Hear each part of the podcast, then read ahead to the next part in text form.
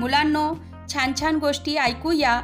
या आपल्या उपक्रमात मी उषा गाडे जिल्हा परिषद प्राथमिक शाळा येणीगोर आपल्यासाठी आज घेऊन आले आहे.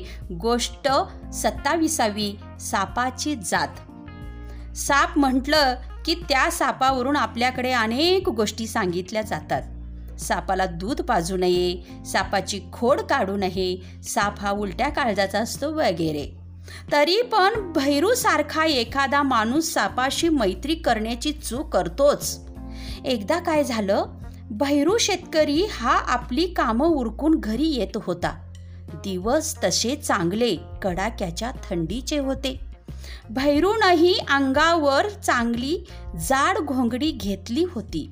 वाटेनं चालता चालता त्यानं एक साप रस्त्यात थंडीनं काकडताना पाहिला. बिचाऱ्या परोपकारी भैरूला त्या सापाची दया आली. त्यानं त्या सापाला उचलून घेतला आणि थंडी वाजू नये म्हणून त्यानं त्या सापाला घोंगडीच्या आत उबेला घेतला. थोड्या वेळाने ऊब मिळताच तो साप चांगला ताजा तवाना झाला आणि आपल्या जातीवर जात त्यानं त्या उपकारकर्त्या भैरूलाच चावा घेतला.